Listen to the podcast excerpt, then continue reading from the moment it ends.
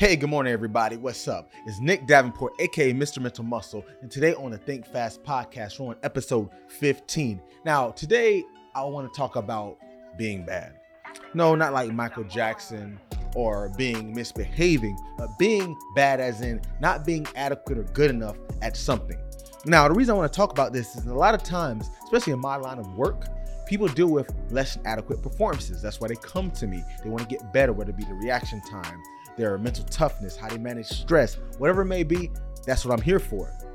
So this is something I understand very, very well. But what I sometimes notice is a lot of people don't want to be bad or inadequate or less than adequate at a task because a lot of times ego comes into play and when you're not good at something you feel that you're not going to measure up to people's expectations or whatever it may be but that's kind of the contradiction in itself because in order to get good at anything, you have to do it repetitiously. And there's no way you're gonna start off the first time doing something being good at it.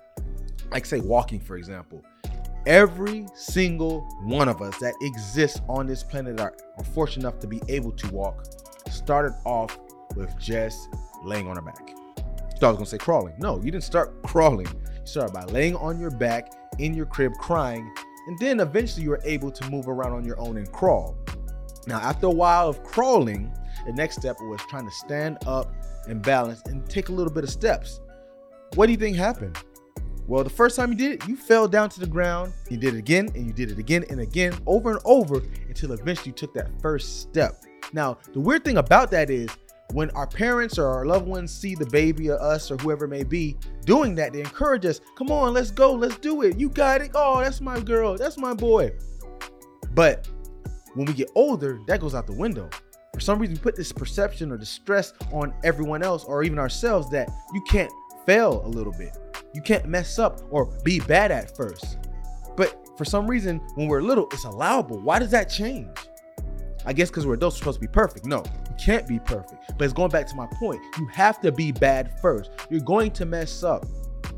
But you learn from this how to do it differently fix it and become more adequate. And over time, you get better. Now, if, if you become great at it, that's cool. But maybe it's not meant for you to be great. Maybe just be okay. But the thing is, you will never know until you step out there and take that first step, literally and figuratively. So you have to be bad first to be better. Now get out there, go take those steps. Thanks for tuning in to Think Fast Podcast. And as always, get your mind right.